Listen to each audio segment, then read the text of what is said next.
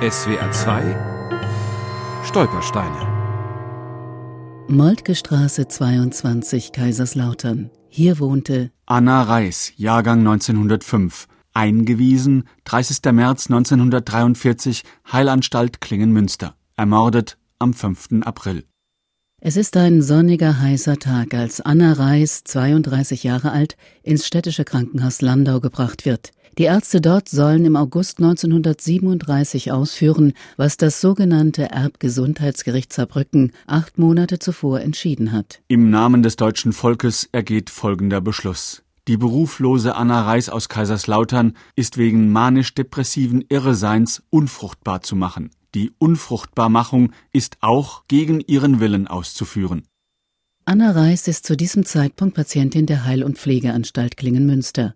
Ihre Krankenakte und ein Eintrag des Einwohnermeldeamtes Kaiserslautern sind alles, was es von ihr heute noch gibt. Mithilfe dieser Dokumente hat die Ärztin Randi Absagen versucht, Leben und Schicksal der jungen Frau zu rekonstruieren. Anna Reis war die älteste von drei Geschwistern. Ihre Eltern betrieben so ein kleines Milchgeschäft in der Moltke Straße 22. Man weiß, dass sie im Milchgeschäft geholfen hat. Sie hat, wie das früher üblich war, den Kunden die Milch morgens vor die Tür gebracht und war bei der Kundschaft sehr beliebt und ich denke eher eine fröhliche Person. Annas Leben verläuft in ruhigen Bahnen bis zum Mai 1936. Da nimmt sie, inzwischen 31 Jahre alt, an einer Gruppenreise nach Oberbayern teil. Auf dieser Reise, so erzählt sie später ihren Ärzten, habe sie eine kurze sexuelle Beziehung zu einem jungen Mann gehabt und sich danach plötzlich nur noch traurig und lustlos gefühlt. Wieder zu Hause kann sie nicht mehr schlafen und hat immer wieder Selbstmordgedanken.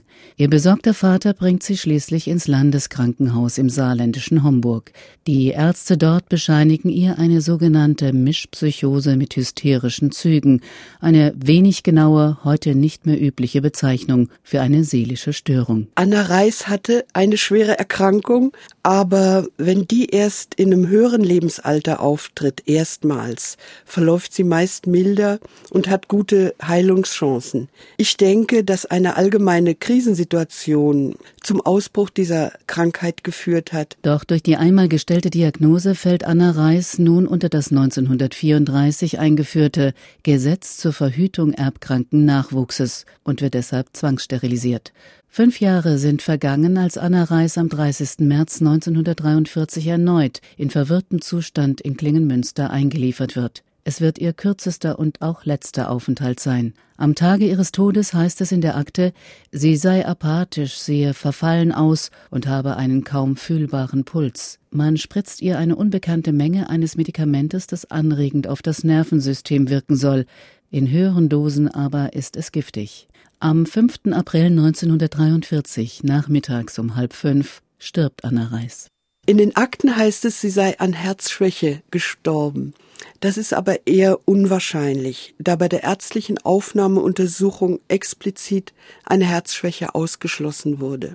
Es ist belegt, dass in Klingenmünster zu dieser Zeit zahlreiche Patienten durch den Entzug von Nahrung oder Wasser und auch durch überdosierte Medikamente gezielt getötet wurden.